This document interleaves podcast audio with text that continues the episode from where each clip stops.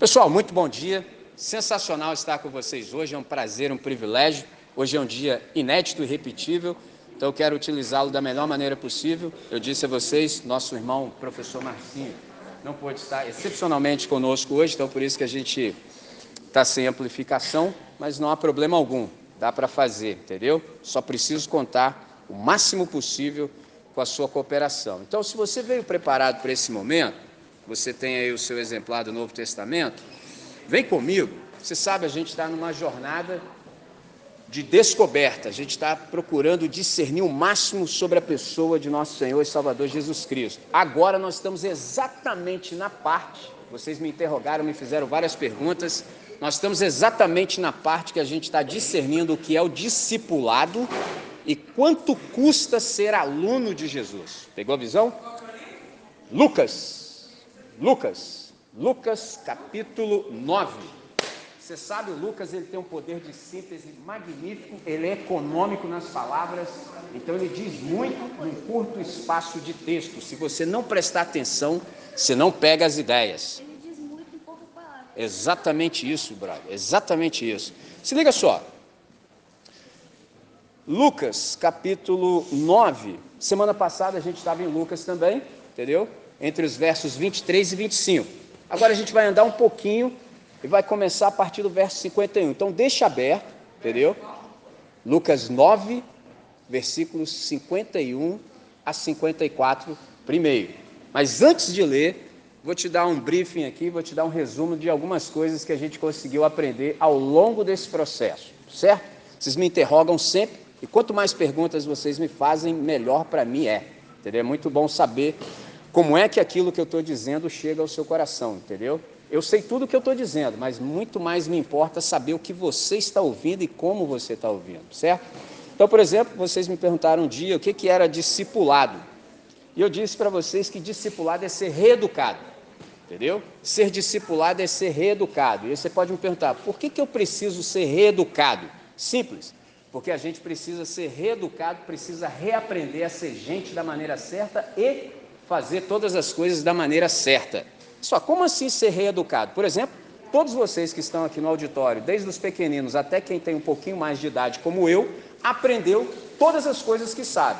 Mas nem todas as coisas que a gente aprendeu, a gente aprendeu do jeito certo. A gente aprendeu na luz. Muita coisa que a gente sabe, a gente aprendeu em outra dimensão e com outras pessoas.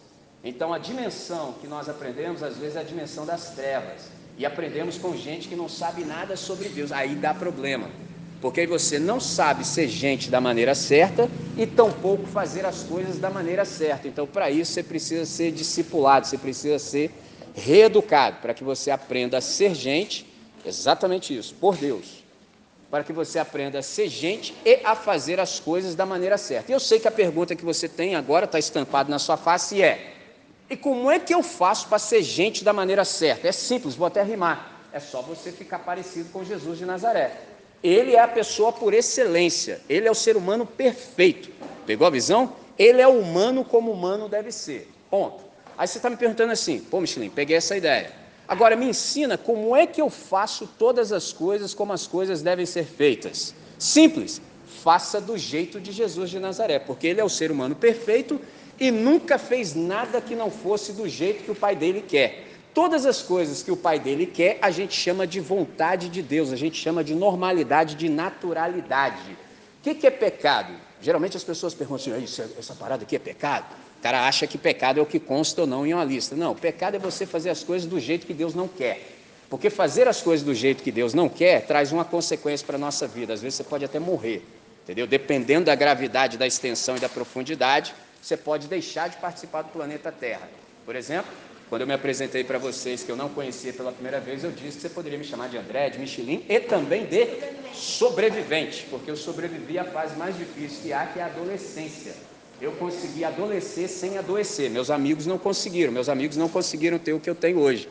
Barba policromática. O que é policromática? Agora tem várias cores na minha barba, sobretudo a cor branca, tá cinza. Por quê? Porque eu tenho um pouquinho mais de tempo na face da Terra do que vocês. Consegui, entendeu? É muito difícil adolescer sem adoecer. Tem uma galera que não consegue, morre antes da hora, entendeu? Porque Deus falou isso, ele falou assim, ó, Honra teu pai e tua mãe, para que teus dias se prolonguem na terra que o Senhor teu Deus te dá. Porque a pessoa pode se afogar no pecado e entender. Boa, boa, boa. Você perde o direito de permanecer na história. Sensacional, senhor Nicolas. Então, nesse sentido, quando a gente percebe que discipulado é exatamente isso, a gente ser reeducado, a gente percebe que a gente precisa ser matriculado na escola do Espírito Santo para que a gente esteja sob a disciplina de Jesus. Aí você me pergunta, o que é disciplina? É você, é você estar sob a instrução de alguém, entendeu? Por exemplo, eu conversava agora com o oitavo ano e surgiu uma frase que eu disse para a galera já tem um tempo e graças a Deus ficou gravado. Disciplina é liberdade, já dizia o senhor Renato Manfredini Júnior, também conhecido como Renato Russo. Disciplina é liberdade. Quanto mais disciplinado você for, mais desenvoltura você vai ter para andar pela existência. Quanto menos disciplinado você for, mais preso você fica. Você não consegue viver do jeito que poderia. É só, pô, Michelin, maneira essa parada de discipulado aí, mas me fala uma coisa. Assim, quanto tempo leva esse negócio aí de discipulado? A vida inteira. Eu, por exemplo, ando com Jesus, ó. Um tempão. 24 anos que eu tenho consciência. Entendeu? Começou em 1998. Só que antes disso ele já estava me atraindo, tinha muito tempo, desde quando eu tinha a idade de vocês. Só que eu não percebia, porque lá no íntimo do meu ser eu tinha alguns preconceitos, entendeu? Eu achava que os religiosos é que representavam Deus. Como os religiosos não são pessoas atraentes, eu tinha medo, entendeu? Porque os religiosos eles são muito preconceituosos, entendeu? Eles só sabem falar não, eles nunca falam nada que seja positivo. Então eu ficava muito de pé atrás. Aí Deus, sendo bom, começou a me atrair sem que eu percebesse. Entendeu? Quando eu vi, eu já estava dentro, a luz brilhou, eu falei, meu Deus. E aí todos os dias eu acordo com essa vontade de aprender mais. Então, discipulado leva a vida inteira. Pegou a visão? E aí você fala assim, Michelin, mas assim, como é que eu faço para ser matriculado na escola do Espírito Santo? Simples. Quando o Espírito Santo te vencer, automaticamente ele te matricula. Aí você está me perguntando, ué, e por que, que o Espírito Santo precisa me vencer? Porque eu e você somos teimosos. A gente é cabeça dura, entendeu? Nosso ego quer mandar nesse negócio. Aí, o Espírito Santo tem que nos vencer. E eu sei que você está me perguntando assim: e como é que o Espírito Santo nos vence? Deus podia chegar e dar um pranchadão na gente, não podia? Mas ele não trabalha assim. Quanto mais besteira você faz, olha que negócio interessante, só ele sabe fazer isso, ninguém mais no universo sabe. Quanto mais besteira você faz, mais amor ele derrama sobre você. Até que um dia você não aguenta mais, porque é muito amor. Você fala assim: ó, na moral, eu me rendo. Eu me rendo ao teu amor. Igual a gente canta de vez em quando aqui. Pegou a visão? Nesse dia, o Espírito Santo te matricula na escola e você começa o processo do discipulado. Guarde essa palavra, é um processo. Então é uma longa obediência na mesma direção. Todo dia você acorda para obedecer. Todo dia você acorda para ficar sempre de ouvido em Deus, que tem um detalhe: Deus não grita, ele sussurra. E você já deve ter percebido que no planeta, no universo, são muitas vozes. É muita voz. Por exemplo, olha agora, ó. Olha quanto ruído a gente tem.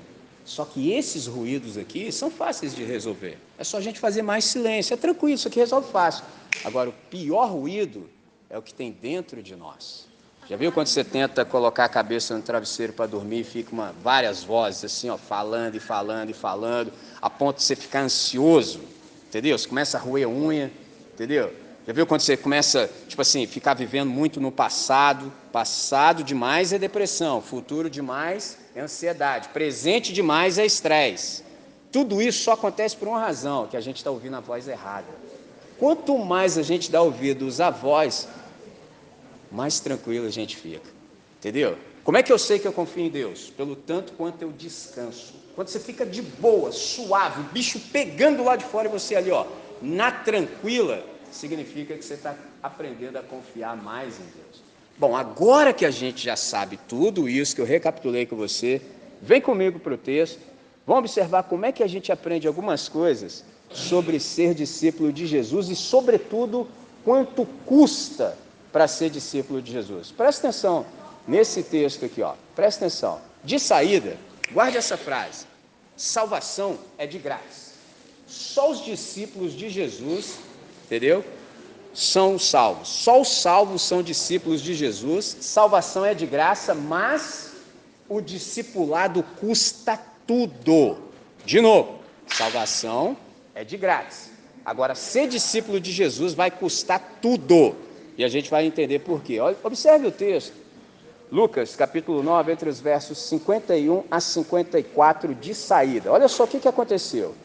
E aconteceu que, completando os dias para a sua assunção, manifestou firme propósito de ir a Jerusalém e mandou mensageiros adiante de si, e indo eles, entraram numa aldeia de samaritanos para lhe prepararem pousada. Mas não receberam, porque o seu semblante, o seu aspecto era de como quem ia para Jerusalém. 54.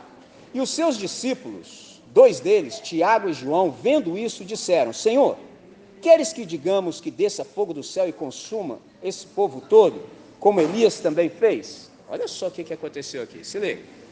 Jesus, você sabe, aqui na terra, ele é o Filho de Deus. Ele veio para cá com uma missão. Sabia o que ele deveria fazer, e nesse momento aqui, diz o texto, chegou o momento da sua ascensão.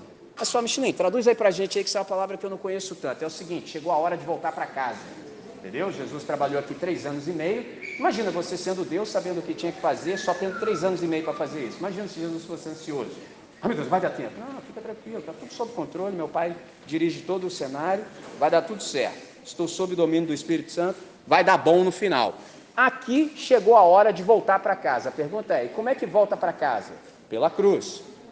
Como é que volta para casa? Pela cruz. Então, é hora de ir até Jerusalém para morrer.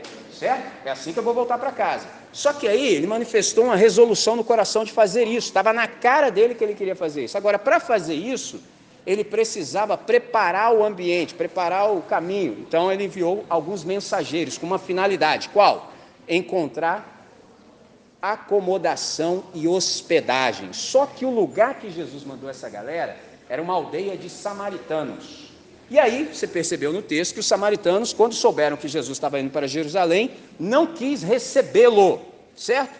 Aí você fala assim, Michelin, o que está acontecendo? Aí, para piorar a situação, porque alguém me ensinou que não há nada ruim que não possa piorar. Aí, dois dos alunos de Jesus me soltam essa: Senhor, o que é assim que a gente peça para cair fogo do céu, traduzindo fogo do céu na linguagem que a gente entende hoje, é: quer que a gente pegue assim, um raio do céu para matar esses desgraçados todos? Olha isso, cara. Pausa, voltando, voltando. O que está acontecendo aqui? É que os samaritanos são odiados pelos judeus e vice-versa, eles se odeiam. Então ali tem uma questão de preconceito racial, preconceito religioso, intolerância religiosa, é tudo, os caras se detestam. Você entender, a geografia é assim. Por exemplo, lá no norte tem um lugar chamado Galiléia. Pegou a visão? Para você chegar em Jerusalém, é só você vir em linha reta que você chega. Só que como os caras se detestam, eles preferem dar uma curva assim para a esquerda de quem está vindo, cortar um caminho gigante para nem ter a possibilidade de encontrar com o samaritano, porque os caras se detestam, se odeiam, entendeu? Se pudesse, matava. O que, que Jesus faz? Envia os alunos dele para pedir hospedagem, procurar um hostel, entendeu? Lá na tribo dos samaritanos. Aí os caras falaram, aqui não. Aí os caras ficaram tão indignados, falaram, senhor, parada é essa, meu irmão? Se senhor quiser, a gente pede para descer um raio aqui, mata esses desgraçados, todos esses malditos. Ó, olha a repreensão de Jesus. Jesus só falou assim, mano, vocês não sabem que de espírito vocês são. O que, que Jesus está falando? A minha missão é salvação e não destruição. Destruição é a missão de vocês. Vocês é que são assim, se odeiam, entendeu? Vocês são assim. Eu não tenho nada a ver com isso. Aí o que ele faz? Sigamos em diante. Sigamos em frente. Traduzindo, qual é o segredo? Se eles não querem me receber, a gente não precisa ficar fazendo cena. A gente simplesmente dá continuidade à missão. Viu? Esse é o segredo da vida. Aí, uma vez que a gente compreendeu isso, a gente anda mais um pouquinho e começa a perceber o seguinte. Chega comigo agora, entre os versos 57 em diante. Se liga agora que agora a gente vai começar a ver quanto custa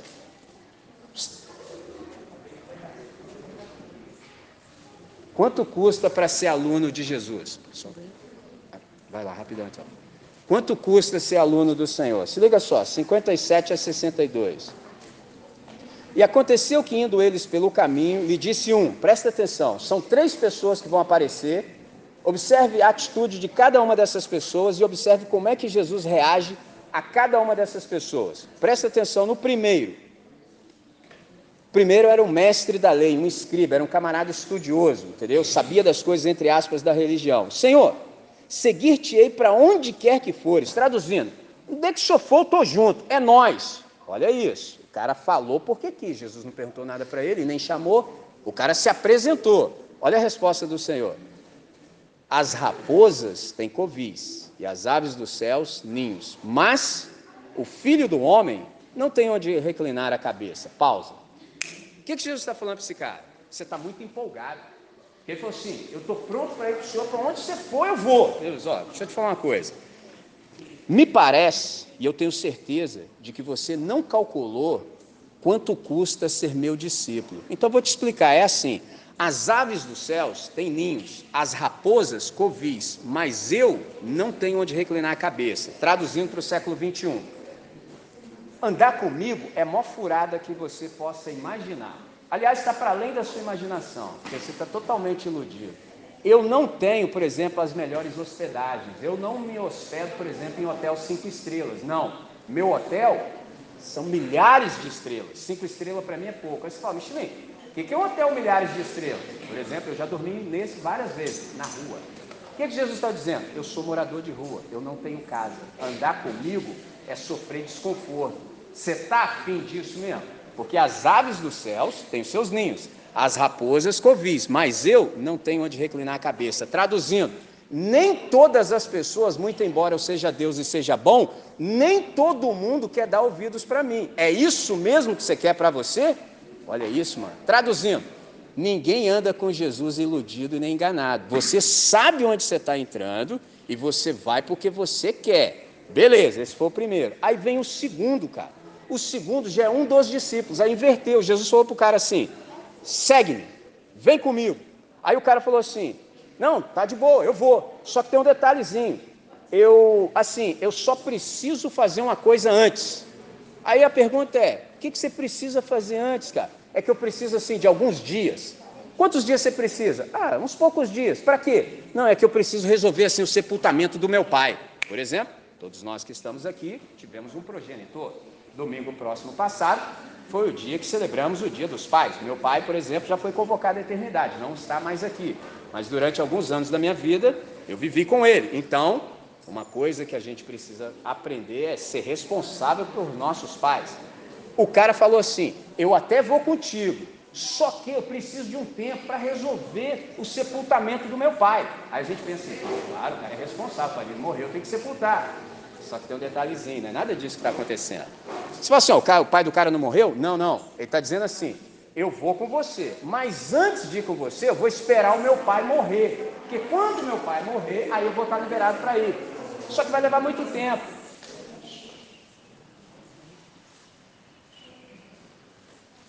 Vai levar muito tempo. Só que o segredo aqui é que a gente é de outra cultura. Sabe o que, que acontece? É que lá naquela cultura, quando o seu pai morria, você tinha direito a um negócio chamado herança. Pô, vou andar com pobretão. O cara é morador de rua, não tem onde comer, não tem onde dormir. Eu preciso pelo menos ir garantido com cascalho. Então vou esperar meu pai morrer. Quando ele morrer, que eu não sei quando, aí sim eu vou. A resposta de Jesus faz o seguinte: deixe os mortos sepultarem os seus mortos. Você vem, me segue e prega o reino de Deus. O que, que Jesus está falando? Priorize o que é prioritário. Primeiro o que vem primeiro. O que, que é prioridade? Prioridade é a coisa mais importante. Prioridade é você fazer da coisa mais importante a coisa mais importante. Então, a questão aqui não é a morte, a questão aqui é a vida, a vida é urgente. Então, se você quer viver de fato e anunciar a vida, é agora.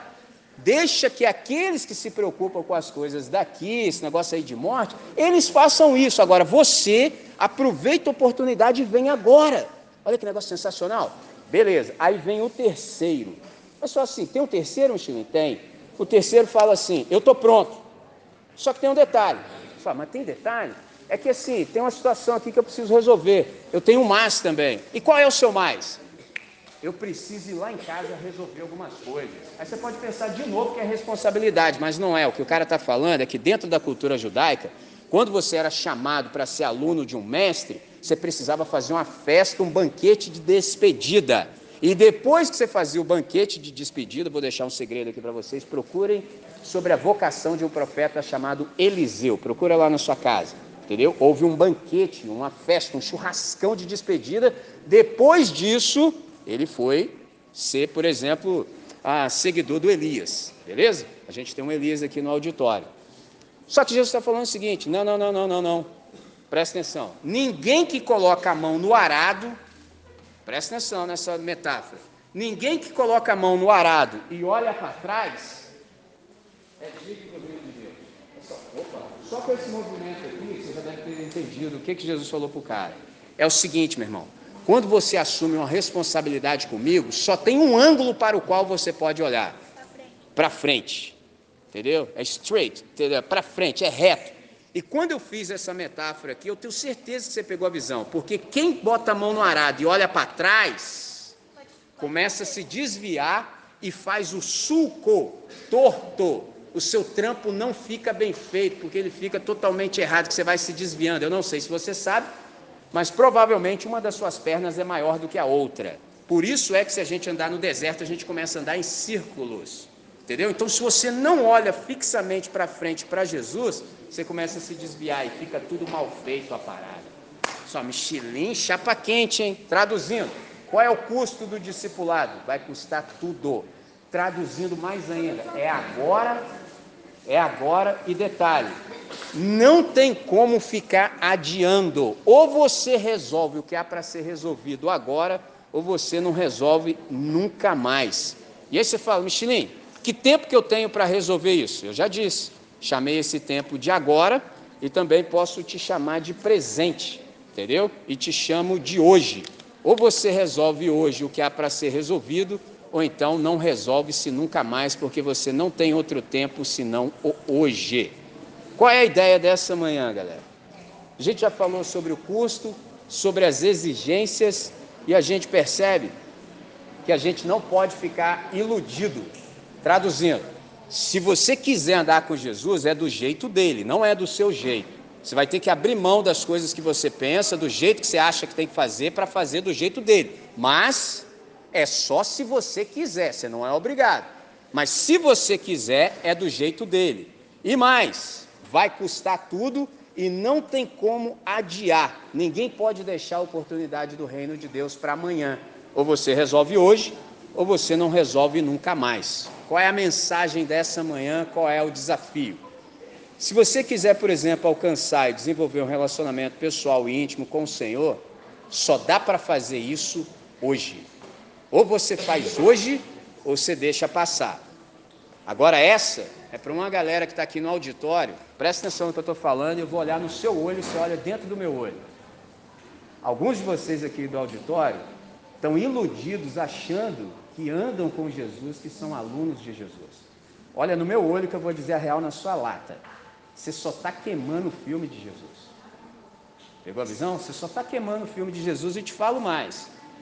Muitos dos seus amigos poderiam estar em melhor situação se você tivesse uma postura melhor. Poderia.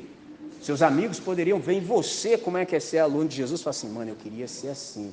Porque eu que estou falando com vocês, já estou no planeta há mais tempo. Então, entre eu e vocês tem uma distância muito grande. Pegou a visão? Muito embora eu veja no seu olho que você me dá ouvidos e fala assim, pô, o Michelin está falando é verdade. Mas eu já passei da fase que você está. Então, estou lá na frente. Agora, se você tivesse um cara da mesma idade que você, vivendo as coisas que eu estou falando, você ia ficar empolgadão. Aí tem uma galera nesse auditório que acha que é aluna de Jesus, mas são igual esses caras aqui. Ó. Só emocionou um dia, falou, eu vou com você. Aí hoje eu estou fazendo esse papel na sua vida. Você não é aluno de Jesus, não, você só está se iludindo.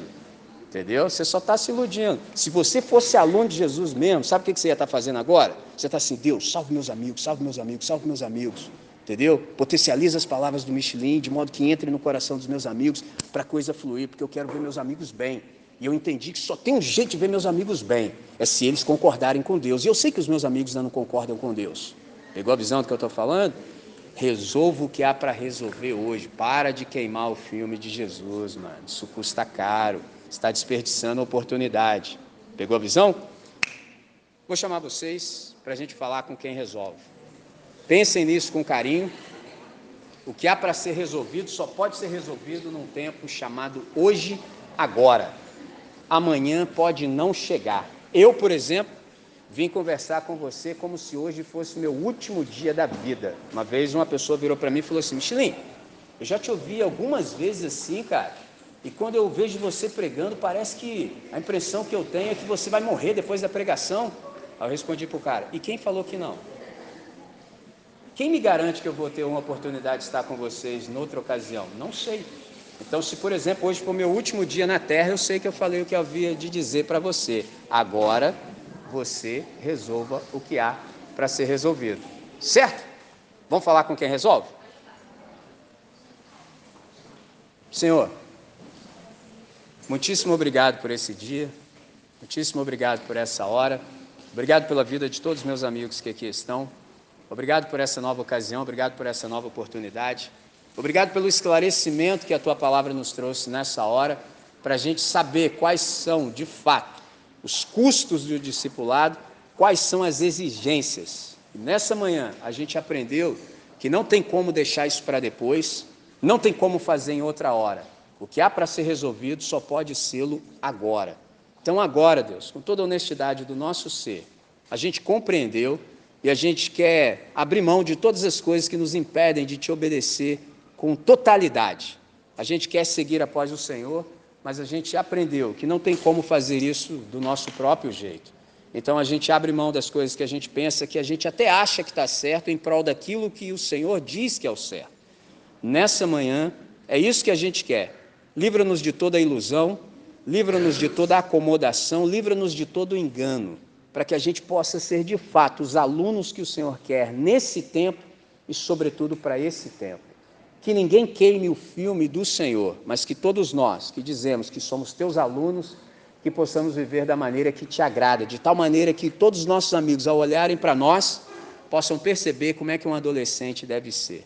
Nessa manhã, é assim que nós oramos, com alegria, com gratidão e fazemos essa oração em nome de Jesus. Amém.